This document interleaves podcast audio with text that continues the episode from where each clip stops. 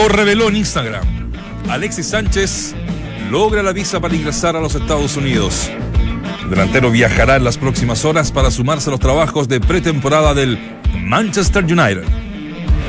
Podría jugar con Alexis. Bayern Múnich sorprende y declara transferible a Arturo Vidal. El volante de la Roja maneja ofertas del Manchester United, Atlético de Madrid y el Nápoles de Italia. El puntero vuelve con todo. Beñat, San José prepara cambios en su esquema para dejar los tres puntos en San Carlos. El técnico confirma Sacha Sáez desde el arranque ante Deportes Iquique.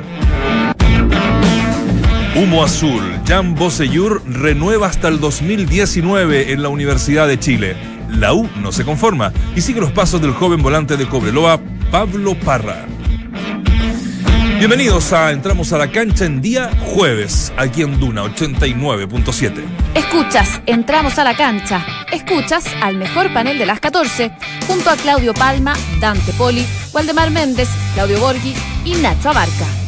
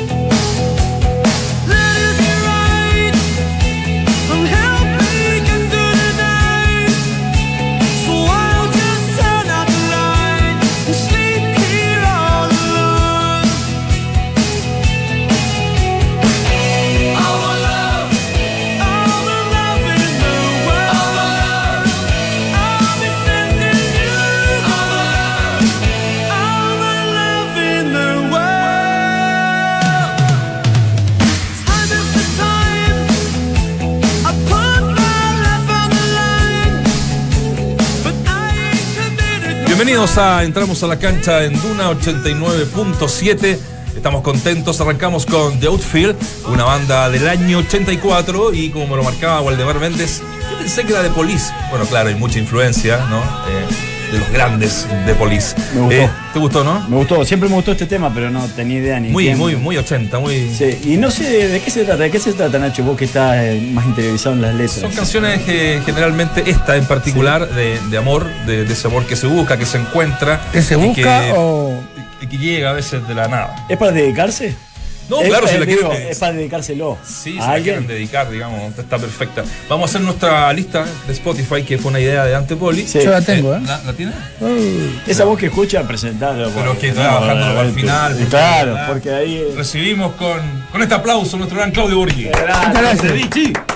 Gracias, gracias. Grande, fin, Vichy. Gran laburo. Preocupado, estoy muy Gran laburo. preocupado. Bienvenido ¿Cómo nuevamente. llegó preocupado? Sí, ¿Por porque qué? Tengo un, pullover- un suéter negro y lleno de pluma. Es de la parca. No de la parca. Sí, pero la gente mal pensada puede entender otras cosas. Entonces estoy preocupado. Está lleno de plumas, sí. ¿verdad? Pero bien, Puede empezar que está, está mala la cosa, digamos. está mala la cosa. Hay que, hay que ¿Cómo ahí, estuvo la cosa Bien, por allá, Vichy? bien. Contanos un Viaje largo, tardé 27 horas en mi regreso. Oh, A mí que me encantan los aviones. Me imagino. 12 pastillas. ¿Te alcanzó el, el efecto de la pastilla de allá o tuviste que meter otra? ¿Un refuerzo? Tuve que, tuve que meter eh, a mitad de camino, eh, pasó la zafata ahí y le digo, deme algo. Deme un- algo de beber. Y, y llegué a Santiago ya despierto, pero bien, una experiencia muy, muy linda. Ver un mundial, evidentemente, que es muy, muy eh, atractivo. Eh, al último faltó el, el ambiente latino. Nos decían los contactos, sí, que, que es otra cosa. es otra cosa. Este, los tipos eh, europeos evidentemente son muy pasivos como para ver fútbol, ¿no? Me Menos pasionales, poco. quizá. Sí, sí. Lo- Los, latinos ya se pasaron de pasionales, ¿no? Porque era una cosa tremenda. Había una invasión de, de mexicanos, tremenda la cantidad de mexicanos. Si México seguía pasando, no sé dónde lo iban a poner porque llegaban de- en, en aviones. Terrible. Este, muchísimos argentinos, muchísimos peruanos, uruguayos no tanto, este, pero me llamó muchísimo la atención la cantidad de argentinos, pero no hasta que llegó a Argentina, sino que estaban durante todo el Se mundial. mantuvieron. y, y a muchos me decían, me vine con un peso, eh, el valor del peso dólar, ¿no? Claro. A, a 20 pesos y ahora está 30. No sé cómo voy a pagar esto. Pero aún así se quedaban. Así que la pasé muy bien, una experiencia eh, linda, muy, muy agradable. Fue, fue catalogado como uno de los mejores mundiales de los últimos, en realidad. Eh, ¿vos, tu- vos estuviste en otros yo no- yo anteriores? bueno, aparte que fuiste como jugador. Pero... Sí, vi el, el- el- el de Italia 90, este, así como, como, como espectador, que fui a, a muchos lugares. Yo creo, Valde, que no te dabas cuenta que había un mundial. Ajá. Eh, salvo por unas, algunas calles eh, peatonales que había muchísima gente, muchísimo colorido. Pero, por ejemplo, eh, le seguían dando muchísima bolilla a Wimbledon. eh, Claro. cosa que acá, si hay un mundial, no, no- no ves un partido de tenis ni loco. Y algunos otros deportes que, bueno, que juegan ellos, ¿no? Pero el ruso bastante. bueno, cuando, cuando ganaron, lo que tomaron fue Terrible, ¿no? tremendo. Pero no se veía, no, o sea- yo he visto curado, pero a ese Ah, nivel. ¿se veía gente, mu- mucha gente curada en la calle? Claro, pero yo soy un curado tranquilo. Yo me tomo mi trago, me quedo sentado y, y esto lo que gritan, lo que pelean. Este, Los ingleses, ¿no? Los ingleses son como que llevan la batuta. Bueno, sí, bueno, los ingleses, eh, la, la- la- la- la gente inglesa es un poquito complicada, así cuando está, cuando está en el Pero, grupo. pero allá la seguridad en general no Tremenda. te deja hacer mm, mayores disturbios. Podés gritar todo lo que quieres, eso Mira, siempre y cuando no falte el respeto al de al lado. ¿no? No se veía mucho policía eh, así, eh, eh, como tal, vestido de policía, pero sí había mucha gente este, de civil, ¿no? Claro. Yo vi una experiencia de un chico que estaba gritando, peleando con otro, no, no a los golpes, sino gritándose mucho.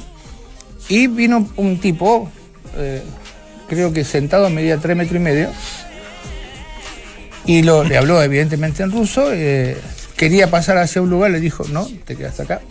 Nunca le pegó, nunca nada, pero vino un auto, se lo llevaron y, y no, sé, no sé dónde estará el tipo, ¿no?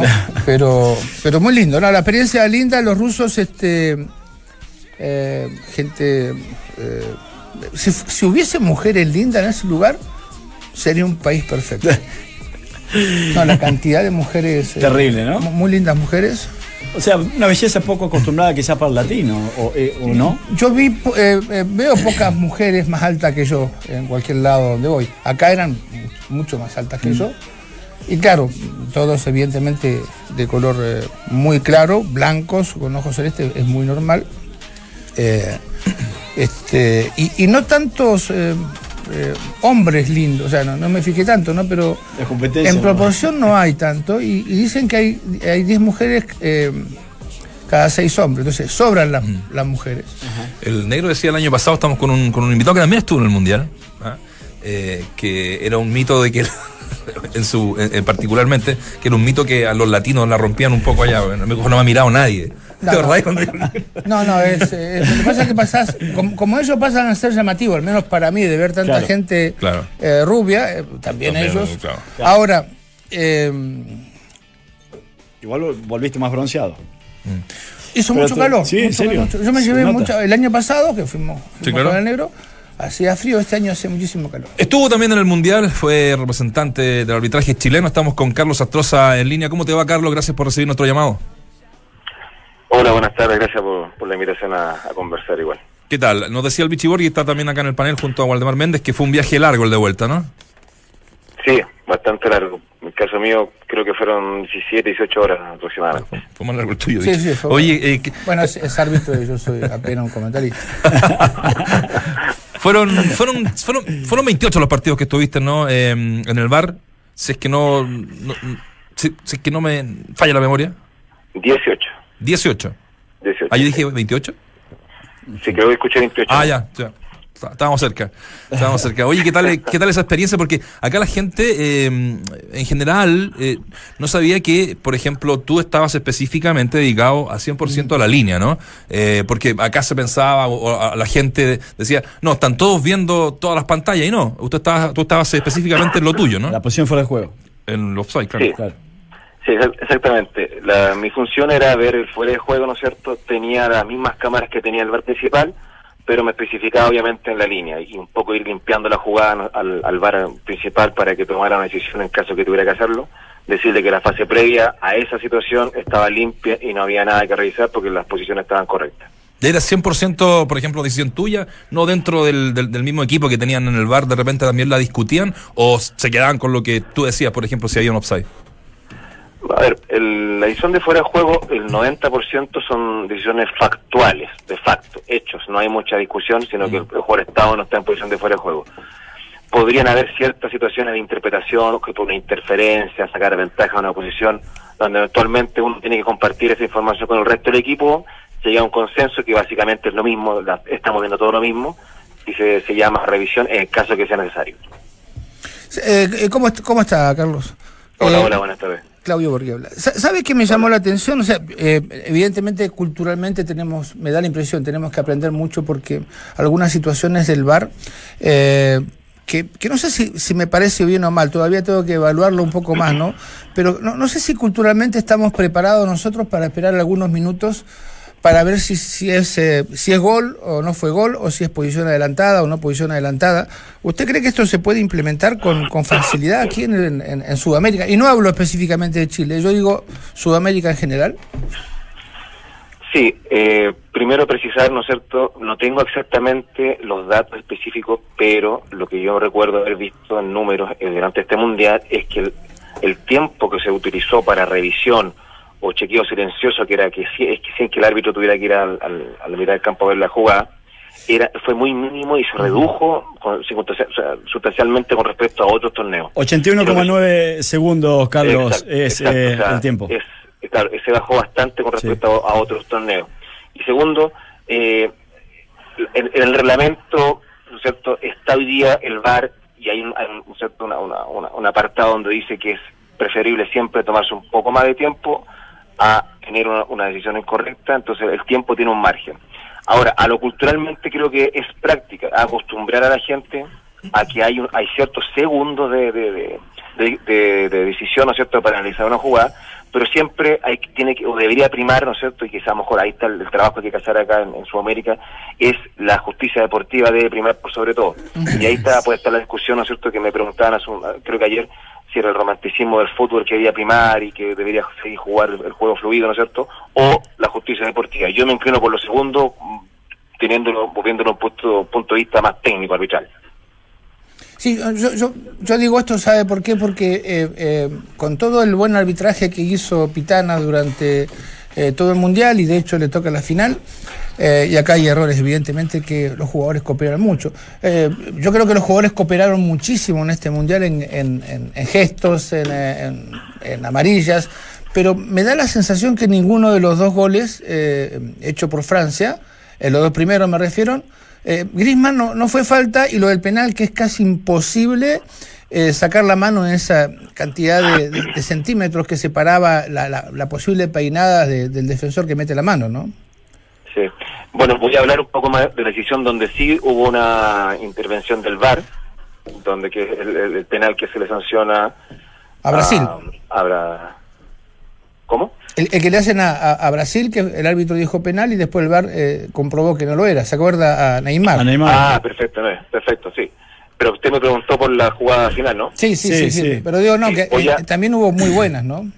Sí, claro. En definitiva, la intervención del VAR, ¿no es cierto?, va en beneficio siempre de la justicia deportiva y hay directrices hoy día lo que dice lo que puede ser una mano o no mano.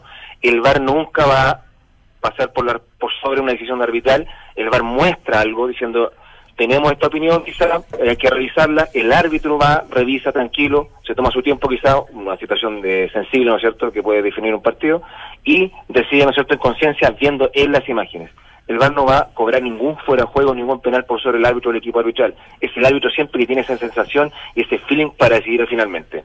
El VAR va a dar una información adicional y el árbitro va a decidir en conciencia finalmente con todos los elementos técnicos o, o imágenes que pueda tener. Eh, para- Pero obviamente que son, son sensibilidades diferentes, pero el, básicamente el, el- el VAR no, no va a pasar por sobre la, por sobre la autoridad del árbitro. Exacto, bueno, está, parte de las estadísticas este, es que eh, 20 jugadas fueron revisadas y 17 se cambió la decisión inicial.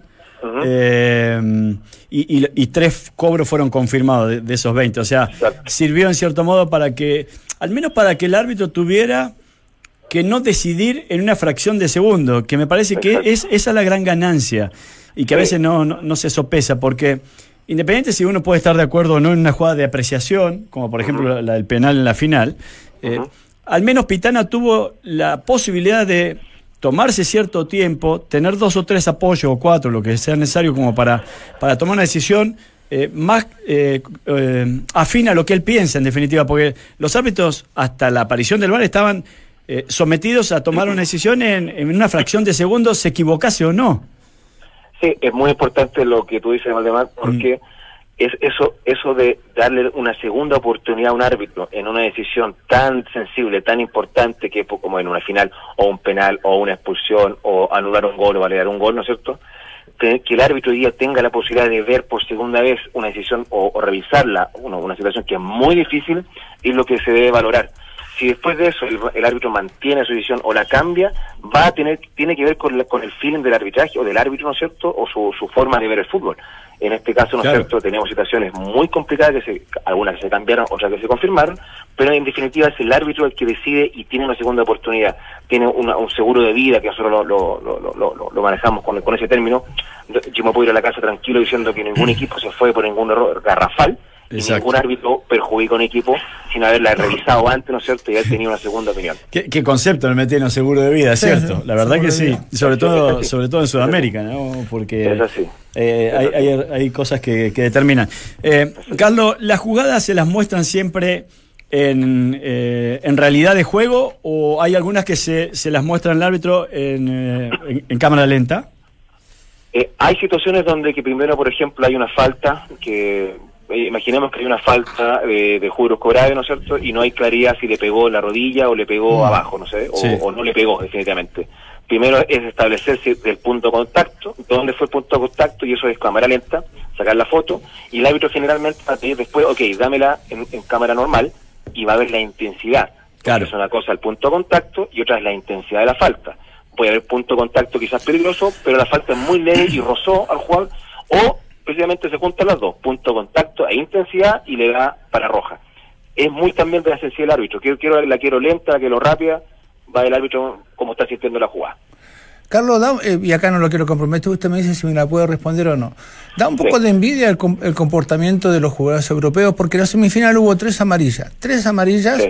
y dos fueron por protestar y una por, eh, eh, por, por, eh, por pararse delante de la pelota. Da Sí. un poco de envidia esto de que los jugadores cooperen tanto con el árbitro que se le haga tan, no digo fácil, pero más, más llevadero el partido a, a lo que somos nosotros los sudamericanos. O sea, hay que ponerlo también en contexto. En un mundial, ¿no es cierto?, los jugadores se cuidan más. Y más encima hoy día que tenemos el VAR, el jugador sabe también que tiene 35 cámaras, 36 cámaras aproximadamente que lo van a estar mirando en caso que cometa una, una incorrección, se va a cuidar más. Entonces, obviamente que si tuviéramos esas 35 cámaras, y tuviéramos VAR en, en, en campeonatos acá en Sudamérica o en Chile, ¿no es cierto?, el comportamiento de los jugadores sería diferente, es obvio, pero es, es, es un es un momento específico del Mundial, los jugadores se cuidan y eso obviamente que va en beneficio del, del, del control del juego para los árbitros, es claro, es claro eso. Extrañaste mucho eh, el banderín, ha estado ahí en la, en la cancha, un, un partido, te teniste con esa sensación de que, pucha, eh, podría haber estado ahí también. Bueno, lo comenté hace- ayer, creo que fue también, eh, es obvio que un deportista, ¿no es cierto? Nosotros trabajamos en el campo de juego y queremos estar siempre en la cancha. En esta oportunidad me tocó jugar acá, lo hice con la mayor responsabilidad posible y con el mayor agrado porque es algo nuevo y algo que nos puede servir en el futuro. Pero es importante, Muy- ¿no, muy Carlos, agradecido. esto?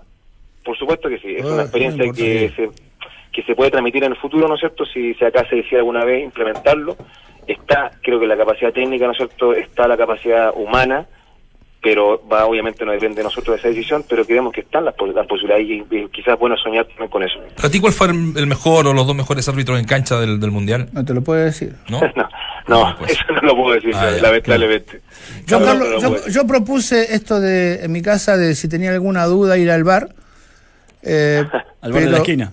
Pero no, no, no, me aceptaron. Así que yo creo que en Sudamérica va a ser bastante difícil que podamos. No, de hecho está va, va en la Copa Libertadores ya está. No, no, pues yo digo, si cada duda que yo tengo en mi vida puedo ir al bar, mi mujer Ah, me dijo bueno. que no, que no tenía No, ninguna no, ni hablar. posibilidad. Muy buena idea. Carlos, eh, Carlos, este, bueno, yo, yo no sé si todavía le, le- le tomaste el peso y a lo mejor es, es muy reciente para esto. Ayer tuve la posibilidad de conversar y, y a veces uno habla más de estos tecnicismos y de muchas dudas que por ahí tenemos y, y- y siempre Sí. quedan muchas en el tintero, pero te has puesto a pensar que, vas a ser, que hiciste historia de alguna manera, que estuviste en un mundial, en la primera vez que se implementó el VAR, que va a quedar marcado justamente esto en la historia de los mundiales, la historia del fútbol, y tu nombre ahí como partícipe principal. Digo esto porque en el tiempo ah, pueden venir charlas, pueden venir, no sé, coaching, pueden venir muchas cosas, obviamente, que, que tengan que ver con esta primera experiencia, ¿no? Sí, bueno, hay conciencia, tengo conciencia de lo que se logró, es, obvio, pero es- sería muy eh, mezquino y egoísta decir que esto es de ahora. Este es un trabajo eh, que se hizo en equipo junto con Julio Bascuña y Cristian Chiman por tres años y medio, casi cuatro años. La concreción, ¿no es cierto?, es el mundial. Y el trabajo de tres años y medio, cuatro y medio que se hizo es lo importante y lo que queda para nosotros como Federación de Chile, ¿no es cierto?, Colegio Arbitral Chileno, ¿no es cierto?, etcétera. Es eso lo importante. Y eso, bueno, hoy día hay un nombre X que está como representando eso, pero es un trabajo en equipo. Yo sin el trabajo de mis compañeros o de la comisión, ¿no es cierto?, de la NFP, no hubiera podido llegar a esta instancia. Entonces, es un trabajo mancomunado. Y hoy día más adelante, bueno, yo mañana tengo que seguir entrenando y yendo a partidos, eh, haciendo lo mismo que vengo haciendo antes del Mundial, así que mi cabeza está un poco enfocada en eso, en eso en, este minuto en realidad. Carlos, puede ser que, eh, eh, a ver, esto corregime porque no lo sé, que, que se- la gente se pueda especializar solamente en esto, o sea que, no, no el caso tuyo, pero que alguien se dedique exclusivamente al bar y no necesariamente a estar en cancha. Por lo que yo pude ver durante el Mundial y la experiencia de otras federaciones, hablando con colegas de otros países, ¿no es cierto?, donde sí se está aplicando el VAR hace un tiempo, eh, ellos están más en la idea de que el árbitro sea árbitro, o sea, en cancha, y VAR, se ha capacitado en las dos. Es un tema más quizás me parece un recurso humano, ¿no es cierto?, que se pueda utilizar en diferentes posiciones, tanto VAR o como árbitro. En el caso de Italia, tengo entendido, en el caso de Holanda, ahora en España creo que se va a implementar también, en Brasil, creo que en el caso sudamericano ah, luego, y bueno, quiero hacer una aclaración, en Comedor ya se está usando desde el año pasado en, en Copa Libertadores, Copa Sudamericana el VAR y tengo entendido que se va a seguir usando acá. Yo, digo esto, La tendencia va por usarlo de la, tanto sea como árbitro o VAR, no especializar a uno ni encasillarlo en ningún lugar. claro, yo digo esto porque vos ya tenés una experiencia importante en esto de un mundial, eh, eh, entonces este, quizás llega el momento de, de- de retiro, de jubilar y tenés tanta experiencia, Claro. tenés tantas cosas vividas que evidentemente lo vas a hacer mucho mejor que alguien eh, más joven porque Ah. ya mo- manejas movimiento, manejas cámara, manejas lugares, entonces evidentemente que la experiencia cuenta mucho en esto.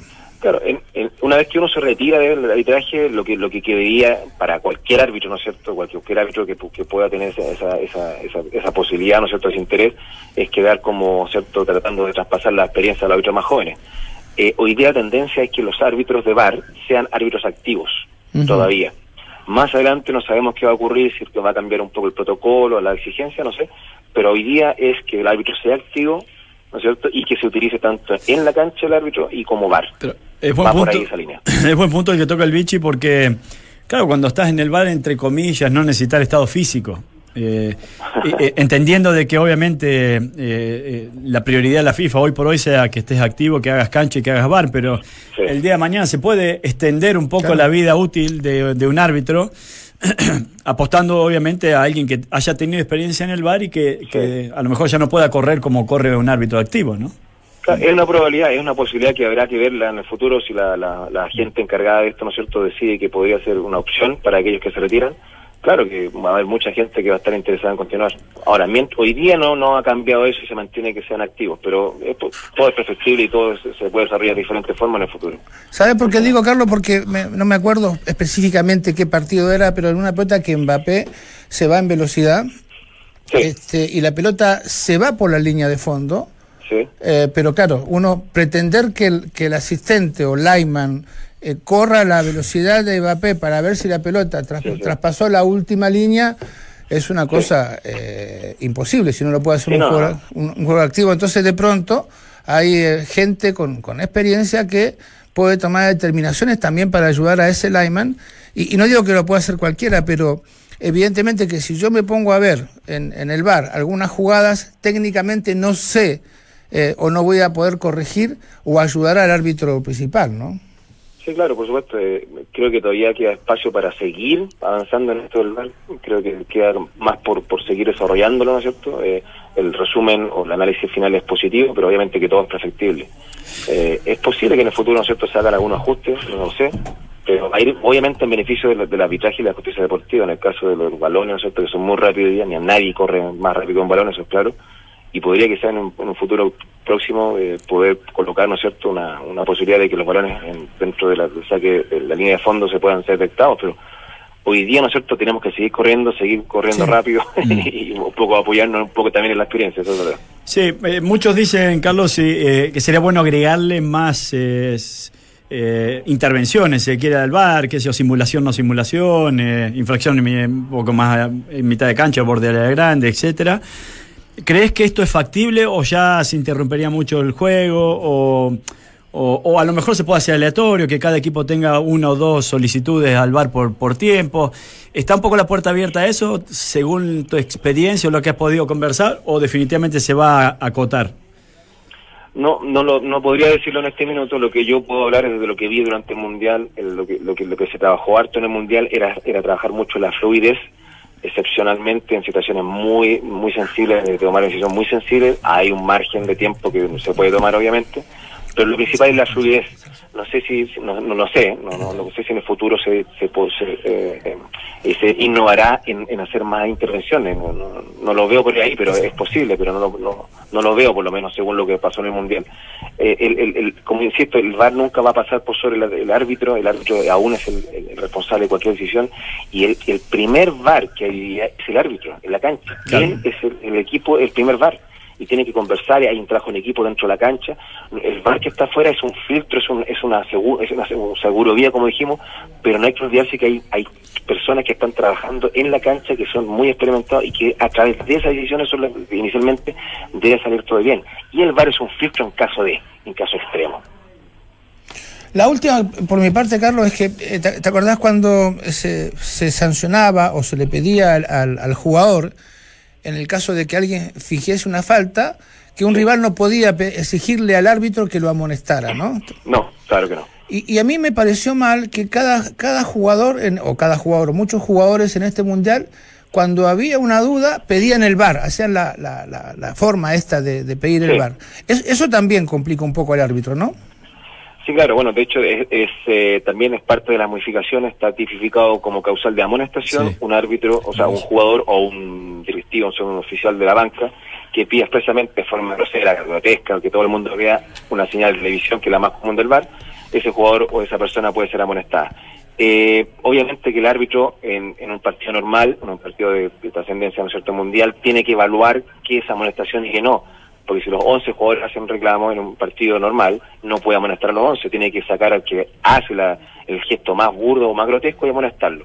Pero yo creo que paulatin- paulatinamente los jugadores van a ir entendiendo que no pueden hacer este gesto y que se, se considera tan un reclamo o peor que un reclamo. Carlos, te queremos agradecer esta conversación con Entramos a la Cancha aquí en Duna. ¿Este fin de semana tiene libre o al tiro nomás al, al ruedo? No, no, no, tengo un par de días libres para estar con la familia, así Ah, que bueno. la próxima semana nos reintegramos al entrenamiento. ¿Y, cómo, fútbol. ¿Y cómo yo no tuve día libre? ¿El Vichy? Vos sos comentarista, Carlos Árbitro. Ese es el tema. Esa es la diferencia. Carlos, un abrazo. Felicitaciones, Carlos. Gracias. Gran trabajo. No, Felicidades, Agradezco eh. mucho la posibilidad de conversar sobre este tema. Gracias, Carlos. Felicidades, Hasta Carlos. luego. Gracias. gracias. Opinión, debate, análisis. El mejor panel de las 14 lo encuentras aquí en Duna 89.7. Ya está. Eh, como vais cerrando el, el tema mundial, porque ya tenemos que de verdad enfocarnos en, en nuestro torneo, es un tema eh, realmente que siempre va a aportar porque es algo nuevo, es algo que ha sido mejorable. Sí. Me parece que en, en relación a la Copa Confederaciones que al bar cada cinco minutos. Claro. eh, aquí ya hubo un, no sé, una forma un poco más eh, eh, específica y profesionalizada del, del tema. Al menos así lo, lo vi yo, no sé ustedes. Vamos a la pausa. Real Fit con Memory Foam de Sketchers es la comodidad que estabas esperando. Cómpralos en tiendas o en Sketchers.cl. Lo malo de los clubes de fútbol es que a veces te toca perder, pero con este club no paras de ganar. Si eres un profesional de la construcción, inscríbete en mundoexperto.cl y accede al mejor precio de Chile con el Club de Beneficios Mundo Experto de Easy, donde tú eliges las categorías con descuentos que quieras. Inscríbete ya en mundoexperto.cl y accede al mejor precio de Chile. Pausa breve ya regresamos con más. Entramos a la cancha en Duna. La Federación Chilena de Surf está realizando un concentrado en Concón que busca seleccionar a los deportistas que conformarán a futuro las selecciones nacionales. Más información en la página www.coach.cl. Y en el fútbol, para los hinchas de Universidad Católica, les contamos que el equipo cruzado juega este sábado en San Carlos de Apoquindo a las 17.30 horas ante Deportes Iquique.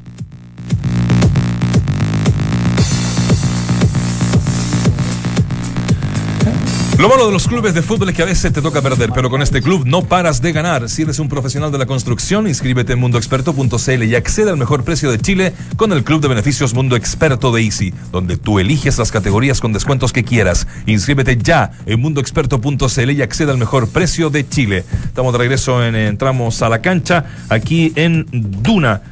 Eh, lo último, le gustaría decir lo último del mundial porque de verdad de aquí en más, conclusión. de aquí en más nos metemos en lo nuestro, como decía el gran Julito Martínez. Lichi. No, del, del Mundial de muchas cosas que decir. Eh, quedó demostrado que el equipo está sobre cualquier jugador, que los equipos que han jugado bajo sistemas se le ha resultado mucho más beneficioso que aquellos que apuestan solamente a la forma individual. Eh, dos equipos que mostraron línea de tres, que uno es, es Inglaterra y otro es Bélgica, que lo hicieron, lo hicieron bastante, bastante bien. Sí. Eh, tuve la suerte de cruzarme con algunos jugadores activos mundialistas y estamos físicamente, bueno, yo, yo estoy físicamente lejos de muchos, ¿no? Pero la altura de estos chicos. Ah, es, es Sí. tremendo. O sea, y bueno, de hecho está la cantidad de goles que se han hecho de pelota parada. Eh, y lo que más me llamó la atención, eh, a cosas que nosotros no apostamos, pero que ellos sí apuestan, Inglaterra te pone un, un arquero de 24 años, de no tan alto, de un metro... Pickford, eh, Sí. eh, los dos laterales franceses, eh, Pavard y Hernández, eh, 11 partidos en la selección Sí. y son campeones del mundo. Promedio de edad de 26 años. Entonces hay muchas cosas que nosotros tenemos que, que sacar conclusiones. Evidentemente que la experiencia es, eh, en, en las perso- en las personas muy importante, pero no necesariamente este, lo más importante. Buenísimo. Tenemos un, un invitado nuevamente en línea, ¿no? Sí, pues yo les decía, tenemos que meternos a entrar a la ¿Y cancha. ¿Para qué me hiciste venir tenés tanto Ah. invitado? Porque, no, sa- porque no me A ver, dijiste. ¿quién- quién pero es es? que no me dijiste que A ver venías. quién es el invitado, a ver si estoy de anoche me decías la canción y todo, estoy Ah, esperando. Estamos con Cristian Bogado. Cristian, ¿cómo estás? Bienvenido a Entramos a la cancha. Muy, muy buenas tardes y gracias, gracias por, por llamar y un gusto de poder escucharlo a usted y al profe Claudio. Estamos con Claudio Borghi, con, con Waldemar Méndez. Eh, nos llamó la atención tu regreso a Chile. Bueno, dejaste muy buenos recuerdos en, en Iquique, ni hablar, con una cantidad de goles importantes en lo que estuviste. Colo Colo, fuiste campeón en el 2009 con, eh, con ese equipo que en- encabezaba Esteban Paredes y que dirigía, se me fue el nombre, eh, no, no, no, el 2009. Tocali. Ah, Tocali, Hugo Tocali, gran Ah. Hugo Tocali, mira, la memoria. po. Oye, eh, ¿y qué tal esta, esta vuelta a Chile, Audax, que te trae a ti, trae a Botinelli, en fin, en un momento difícil, ¿no? Que están en el último, en, en la última fase del, del torneo y también en la última parte de la tabla. Asimismo, primeramente, eh, agradecido a- a- al club por, por pensar en mí, porque la verdad que hace dos años y medio venía buscando volver a Chile, porque como es, como bien se sabe, tengo eh, tengo muchos recuerdos lindos, ya sea en Colo Colo en Iquique, seis años lo pasé muy bien aquí, es mi segunda casa, así que contento por volver. Y en cuanto al club, sabemos de, de lo que se está jugando, sabemos que nos queda 15 fechas que serán como un final para nosotros, el día sábado empieza el primer, la primera final, sabemos que estamos últimos, sabemos que eh, si seguimos así también está vamos a pelear el descenso y cosas que no queremos y eh, venimos a ayudar y aportar nuestro granito de arena en el club con Botinelli, con, con el otro delantero argentino Herrera, que queremos ayudar al equipo, así que el sábado empieza la verdadera, como se dice, el verdadero campeonato y creo que esta Copa Chile nos ayudó bastante para para mentalizarnos de que debemos ganar estas 15 finales que, que nos va a tocar bien duras. A mí me llamó la atención y, y de verdad en, en algunos canales, en un canal en, rigor, se ven los partidos de la Liga Peruana y eh, marcaba ahí todas las semanas. ¿ah? Fue un total de 36 goles, veo acá en la, en la estadística, en un equipo chico, en Unión Comercio. Eh, ¿Qué tal tuvo esa experiencia? Eh, también eh, veíamos que la cancha era más o menos no más y siempre estaba ahí mar- marcando. Sí, la verdad que sí, era un equipo de media tabla para, para abajo siempre. El año pasado estuvimos peleando el descenso hasta la última fecha, donde hice 20 goles y llevo jugué dos años y medio, en total hice 44 goles. Y el fútbol ahí no es tan competitivo como aquí, por eso quería mi vuelta aquí, porque el fútbol aquí es otra cosa. Allá solamente los, equipos grandes lo toman seriamente, así que por eso contento de volver a, al fútbol chileno y tratar de aprovechar al máximo esto esta 15 fecha que, que voy a tener la oportunidad de demostrarme de nuevo y, y ojalá Dios quiera que eh, en lo grupal podamos salir de esa incómoda posición y, y yo ayudar primeramente en la garra y la actitud que siempre pone el paraguayo y después si se puede con los goles. ¿Quién es tu, pa- tu papá deportivo acá en Chile? Porque hace muchos años alguien fue a ver a otro jugador paraguayo y vino hablando de vos. ¿Sabes quién es, no? Y la verdad que sí, yo yo quise tener el orgullo de poder ser dirigido por, el, por la persona que me está hablando, que es Claudio Borgi. sé que él me miró en un sudamericano y mandó a una persona a Paraguay por otro jugador, pero al final Jaime Vera fue en busca de, del Cristian Bogado, de, de esa selección sub-20 y no pude no pude llegar cuando cuando estabas tú profe pero me hubiese encantado porque la forma de que José Domingo Salcedo me habló de su persona la verdad que me, me hubiese encantado estar y, y con el profe con el PF que que también trabajó con usted siempre habló bien de mi persona así que soy un agradecido tuyo porque gracias a ti primero me conocieron en el fútbol chileno porque estuve a punto de venir a Colo Colo primero antes de ir a, a estudiante de la No, Plata. no, pero yo digo, ¿sabes por qué lo digo? Porque eh, es, es increíble esto del fútbol. Eh, eh, El Pillo Vera, papá deportivo de, de Cristian, de abogado, fue a ver otro jugador y vino y dijo, hay un pelado, hay un paraguayo que Sí. es un fenómeno y tenés que traerlo, no, no lo pudimos traer, pero, pero el Pillo siempre habló, habló maravillas. Cristian, es un tema que a mí no me interesa porque sé la, la, la calidad de jugador que sos, pero eh, escuché, yo, yo vengo llegando a Chile eh, de, de algún trabajo que tuve que hacer y, y- y me dicen, Cristian está muy bien físicamente, está muy fuerte, está, está puesto realmente este, en unas condiciones extraordinarias. ¿Es así? Así mismo, Claudio. Primeramente quiero agradecer a- al profe Pillo Vera, que también lo tuve de técnico en Iquique, que me ayudó bastante, y también a ti por, por dirigirse hacia mi persona, eh, así como te dirige, para mí es un orgullo que hablar contigo, profe. Y en cuanto a mi, a mi estado físico, la verdad que recién hace dos años que me di cuenta que cuidándome puedo rendir más. Me cuidé el año pasado en tema de, físicamente mi peso y me fue súper bien cuidándome, así que vine con esa misma idea, el club me está dando toda la facilidad de cuidarme. Llegué con 92 kilos, así que hoy día me hicieron perder casi ya 5 kilos y, y mentalmente estoy bastante bien y físicamente de la mejor manera. Ya, ya me hubiese gustado tener esta experiencia, pero cuando estuve en Colo Colo, cuando estuve en Iquique para sé del salto que, que podía haber dado si me cuidaba de esta forma, pero bueno, me llegó un poco tarde, pero me llegó, así que tratar de aprovechar al máximo estos 3, 4 años que me quedan. Sí, Cristian, un gusto saludarte. Eh, sí, eh, pensaba justamente en eso, porque con, con tu potencia, con todo lo que, lo que a veces también te, te acompaña la juventud, ¿no? Para desarrollar una carrera y con, con el futuro que, que obviamente tenías cuando llegaste y te conocimos. Desde, yo de estudiante en adelante tengo más, más presente.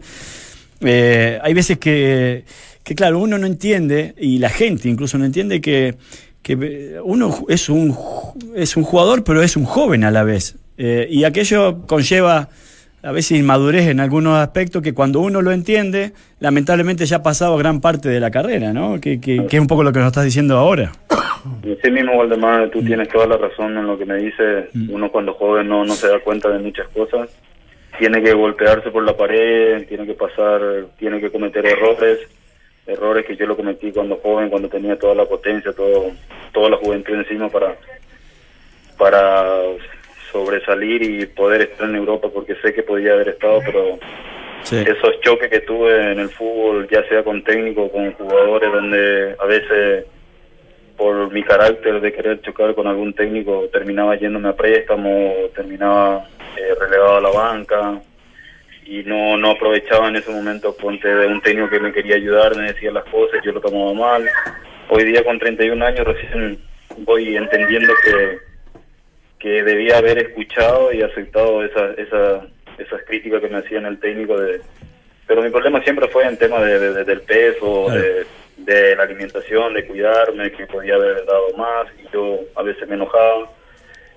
Y, y la verdad que hoy día me arrepiento de eso, pero como te digo, me llevó a, me llevó a mis 31 años, creo que me quedan 3, 4 años Sí, más sí, de, sí. de carrera y trataré de aprovechar al máximo, pero agradecido a esa gente que siempre quiso lo mejor para mí, pero yo con mi juventud eh, pequé de, en el error de, de poder ya sea chocar con el técnico o contestarlo.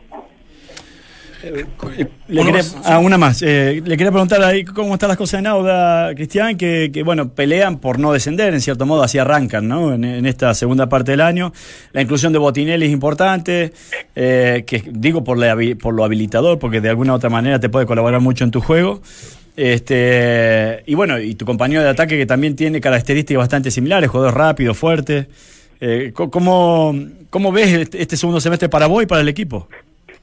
Y la verdad que en lo grupal estamos súper bien, hemos hecho una pretemporada muy buena, yo en lo físico trabajé más de un mes, vine antes de, ya en junio, el primero de junio ya estuve trabajando con, con el grupo y seguí trabajando en lo físico.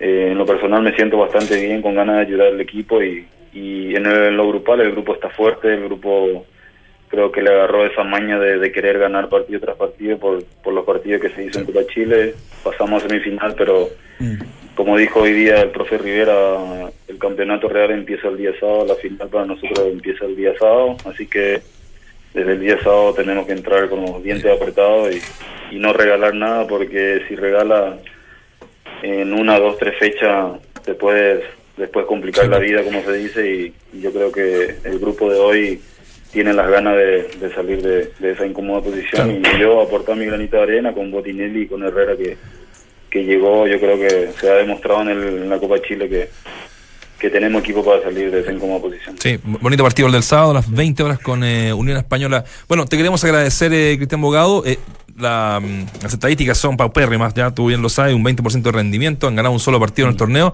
Así que bueno, hay que meterle con todo y ojalá les vaya muy bien y a ti en particular. Muchísimas gracias, saludo a Waldemar, gracias y un saludo especial al profe Claudio que, que me hubiese encantado estar con él y si se puede en algún momento cruzarme un saludo con él porque lo tengo de ídolo desde que me comentó José Domingo Ce- Salcedo de la forma como, como es como persona y cómo trabaja eh, en lo que más se le conoce como técnico. Muchas gracias, hijo. Muchas gracias y mucha, mucha suerte. Que te vaya muy bien y, y cuando quiera tomamos un café. Éxito, Cristian. Dale, profe. Un abrazo, profe. Gracias. Chau, chau. Chau, chau. Claudio, Dante, Walde, Vichy y Nacho conforman el mejor panel de las 14. Estás en Entramos a la cancha de Duna 89.7. El Torito Bogado, ¿eh? Como Bogado. lo conocemos, el Torito Bogado, eh, fue campeón con Colo Colo en esa final, en, la, en el equipo de Hugo Tocali, hizo incluso un gol en esa final contra la Católica, que Colo Colo da vuelta un partido increíble, que lo había perdido. en- no, no, ese es con la U. Ah, con la eso U. es con la U. Eh, claro, y- no, digo que claro, ni empatado en el Monumental, pero eh, comienzan perdiendo 1-0 al minuto de juego en, eh, en Santa Laura se jugó esa final. Perdón, ¿el Lefort habla? A, a veces salen off. A veces salen cositas en off. Me llegó un, una- un audio bastante feito de, del señor Lefort. Aparte habla, eh, habla bajito, esa es su característica, no, no se le escucha mucho, un tono bajo. Sí, no, un tono medio bajo. ¿Ah? Eh, vamos a, corre el tiempo, vamos a Colo Colo. Habló Héctor Tapia, que ha estado en el ojo del huracán esta última semana por una entrevista en la tercera. Obviamente le preguntaron. Eh, pero vamos a hablar un poquito de fútbol acá porque ya se arranca el torneo.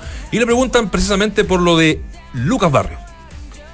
Lo de Lucas pasa porque no, no ha llegado su liberación, no ha llegado el, no ha llegado el pase. Como te digo, Colo Colo ha presentado todo lo que ha tenido que presentar y hoy día Marcelo, que está, está en Argentina, está haciendo todas las gestiones en Buenos Aires para que esto exista esta liberación. Lo que hoy día es un problema, quizás se resuelve hoy en la tarde o mañana, pero hasta hoy no podemos contar con, eh, lamentablemente no podemos contar con Lucas, es un tema que es el que más nos preocupa hoy. Te afecta porque tienes que cambiar, sin duda, y en ese cambio de, posiciones te cambia todo, te cambia cómo tú atacas y te, te cambia también cómo tú te defiendes o cómo tú presionas. No sé si esto puede llegar el sábado en la mañana, pero lo más probable es que, que, que Lucas esté dentro de la situación y esperando la liberación de su, de que él pueda, pueda ser utilizado.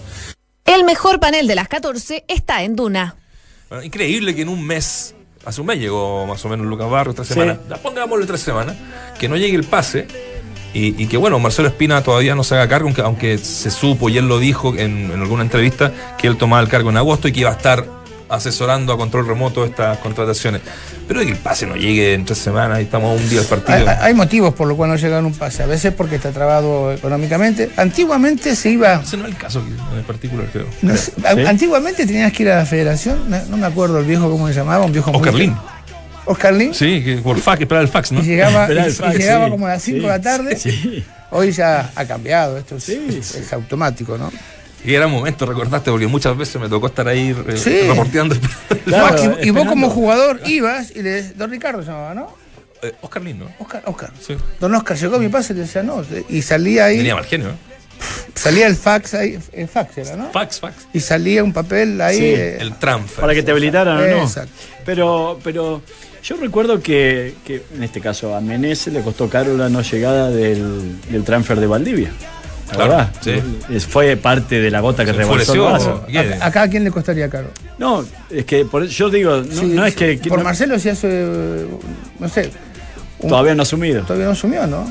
Claro, no, digo porque, bueno, tiene que haber un responsable independiente que, que, que- que- que, mm, no haya llegado el, el- el transfer. Tiene que alguien salir a aclarar el por qué. Me parece, es un jugador importante. O sea, Colo Colo está a 10 puntos del puntero. Juega con uno de los equipos que fue sensación el primer semestre, independiente se- que se le hayan ido dos jugadores importantísimos, Uf. Brian Fernández y, Gabriel Arias. Pero de todas maneras, Colo no puede arranca- perder este o sea, sí, claro, si arranca con, con el pie izquierdo en esta Ah. segunda parte, ya queda, puede quedar muy, muy lejos. No, lo que pasa, Valde, es que vos decís, mira, llegó el jugador eh, antes de ayer. Entonces, habilitarlo para el domingo es difícil. ¿sí? Vos decís, tiene que llegar, hay papeles, hay... hay pero si, si el jugador hace un mes que llegó y estando a dos días del partido, tres días del partido, no llega, bueno, a- algún responsable evidentemente Claro. tiene que haber. Uno- Sí. claro. Y aparte que tampoco va a jugar Valdivia. Eh, que- Ahí está, que eso es lo que. otra de las cosas que. Uno que no llega Sí. eh, es eh, Jorge Valdivia. Que, bueno, escuchamos mejor a Tapia porque él explica el por qué no va a estar este fin de semana ante el sábado, en rigor, ante la calera en Viña. Eh, Jorge todavía no está dado de alta. Jorge está dado de alta del área médica. Hoy día está en reintegro deportivo. Una vez que eso se, se realice, que está ganando kilometraje como loco y que se ha visto bien, después de ese reintegro ya pasa directamente a, nos- a lo que es nuestro lo que es nuestro trabajo. Por ahí se mostraron ciertas cosas que Jorge hoy día está como medio, no, no es tal así. Es liberado o dado de alta al área médica, hoy día está en reintegro y vamos a ver si es que nos da dentro de ese reinte- reintegro tratando de correr lo menos riesgos posible, eh, si es que lo podemos tener para el partido fin de semana. ¿Lo esperas para la próxima semana? Si uno pudiese hablar de plazos normales, sí, es el plazo normal pa- para Jorge. Jorge tendría que ya empezar eh, del lunes a trabajar con el resto del, del equipo. Cosa que ha hecho algunos trabajos, ¿ah? ha hecho algunos trabajos con el equipo, pero no ha estado así partiendo de cero a entrenar con, a entrenar con normalidad con el resto del equipo. A la cancha. Duna 89.7. Ahora, para linkear con alguien que fue compañero suyo en- durante el Mundial, porque te enteraste que comentó Fútbol Valdivia con, Pinilla en, en un canal en TVN. Pinilla, pese a estar con, ya dado de alta también de un pequeño tratamiento que le hicieron en la espalda y entrenar con normalidad hoy, eh, no será citado. O sea, ninguno de los dos muchachos que... Le Es una tuve que hacer coincidencia, no, no sé. Le tuve que hacer un, bloqueo O facetario. entrenar un poco, a lo mejor, vaya a saber uno. A ver, yo, yo entiendo que las. eh, y, de esto estoy sufriendo ahora, porque yo, aunque la gente no lo crea, yo tenía buenos músculos. Y eh, ahora que uno se va poniendo viejo, que va perdiendo musculatura, los famosos desgarros que uno tuvo durante su carrera empiezan a tirar, porque son, son cicatrices Claro. que quedan. Pero cuando uno está activo, y entiendo yo que Valdivia tiene la cicatriz de un antiguo eh, desgarro que le molesta. eh, pero eso se, se rompe, eso hoy se, se masajea y se rompe. No sé cuál será el motivo, pero si es ese, eh, no hay adherencias que no se puedan tratar, y más teniendo un mes de, de parate como, tu, como tuvo el, el plantel. Sí, bueno, es raro de alguna otra manera que después de un mes, un mes y algo que no, que no estén para jugar. Dos jugadores que son importantísimos, pero bueno, no sé, lo que han tratado de explicar, eh, obviamente que uno tiene que creer. Y, y lo digo más que nada por el, por el daño futbolístico, entre comillas, que pueden que, que- o las bajas importantes que significan para sus propios equipos, ¿no? Pinilla para la U, Valdivia para Colo Colo. Eh, y, y me voy a quedar con Valdivia este último porque venía muy bien físicamente. Muy bien. Venía realmente, yo creo que en uno de los mejor- mejores momentos de su carrera. Eh, bueno, su- sus cualidades técnicas son extraordinarias y si lo acompaña con la, la parte física como venía, es, es muy bueno. Y ojalá que alcance lo antes posible a jugar para que llegue en buenas condiciones a, a la, Copa. Copa Libertadores, que me parece que es el, lo más importante quizás que tiene que ver. Bueno, donde está apuntando Claro. Colo Colo. Así es. Eh, ahí están la- las novedades de, de Colo Colo, de la U. La Católica presentó camiseta nueva, el orgullo de ser cruzado fue llamada. Eh, la Católica siempre está renovando su, su, su, su- su camiseta. eh, su indumentaria. Tiene camisetas muy bonitas. Así que para los hinchas de la Católica que están ahí ¿La en, la- en ¿La las redes tenemos- sociales. tenemos imagen, Sí, la vamos a buscar, la nueva camiseta de la Universidad A mí la que más me Esa gusta de. Católica es una Para camiseta que es eh, roja con una cruz blanca. Ah, sí, sí. Es una camiseta preciosa esa. Para los que están viendo en el streaming, eh, está mostrando ahí su nuevo refuerzo. Eh, ¿Sabes? Con la camiseta nueva de la Católica, que siempre son bastante sobrias, ¿no? Que no tienen tanta parafernalia, tantas rayas, tantos colores. Eh, mantiene lo tradicional, blanco y la franja eh, ce- ¿es celeste o azul. Siempre he tenido la duda, porque como en los 80 era más celeste, ¿no? Para mí es celeste. Es celeste, Sí, ¿cierto? también. Sí. El celeste era más marcado en el 80. Eh, ese equipo antiguo, ya como el Juvenal Olmo, por ejemplo. No, y también tenía que ver con la tela que Sí, era otro tipo de. y brillaba menos. Es, es como usted. Cada vez brilló menos. Exacto. Oye, eh, nada, alcanzamos a la, a la mini polémica que, que tú. que, bueno, ayer una, una radio online, la radio Sport, eh, hizo una entrevista al polaco Dabrowski que anda por acá en Chile. Ajá. Y a partir de las declaraciones que hace eh, Manuel Astorga, fuerte, se tuvo un fin Sí. de semana rudo ahí en las redes sociales, eh, donde criticaba eh, a un, lo denominó así, fracasado eh, Marcelo Espina. Eh, el polaco Dabrowski, que era parte de ese cuerpo técnico que, se vio afectado por la llegada de Espina en esa época como entrenador, eh, declaró lo siguiente que nos pareció importante escuchar, no sé si aclaró o le tiró más leña al fuego. Terminamos primeros en el, en el torneo, lo que creo que es muy, muy meritorio. Entonces, justamente Patricio Jamarnen, eh, cuando terminamos, me dijo, "Mirá, sinceramente esto no lo esperábamos, pero después aparentemente hubo una orden más de arriba porque había un compromiso ya establecido y por eso pasó eh, la desprolijidad que pasó, que nosotros estábamos trabajando en Constitución y vinieron este, con el nuevo técnico. Esa es la realidad, eso es lo que pasó. Escuchas, entramos a la cancha. ¿Te parece conocida la historia? hombre? Ha pasado. Me acuerdo yo, sí, me acuerdo. Estaban en Constitución, ¿no? Estaban en Constitución eh, y bueno, sí, sí, se vino flaco, me acuerdo. Eh, Me acuerdo perfectamente porque hubo una. ¿Te acuerdas que hubo una mini conferencia de prensa grupal de Ah, los claro. jugadores? Me acuerdo. Me acuerdo porque yo íbamos a, a Constitución, nos llevaba el viejo querido Ceballos. Claro, que hacía, hacía cancha. Sí. Y, bueno, Pero no me voy a meter en quilombo porque no me corresponde. Ya, he hecho Ya, suficiente con lo que ha tenido en el mundial. contarle un poco la. Yo creo que el Titanic se hundió culpa de una. Ay, pero no voy a opinar más de fútbol. No voy a decir nada. historia antigua esa que, que, que nos sana todavía en el, en el polaco, que, que bueno, tratamos de contactarlo por el- y traerlo. Alguna vez lo tuvimos en el panel, ¿no? ¿Te acuerdas? En, la otra radio. Sí. El flaco, un tipo muy simpático, muy, muy cercano, hemos estado muy siempre... conversador, ameno. Sí, y de, de mucha historia. Así que, nada, era como para meterle un poquito de...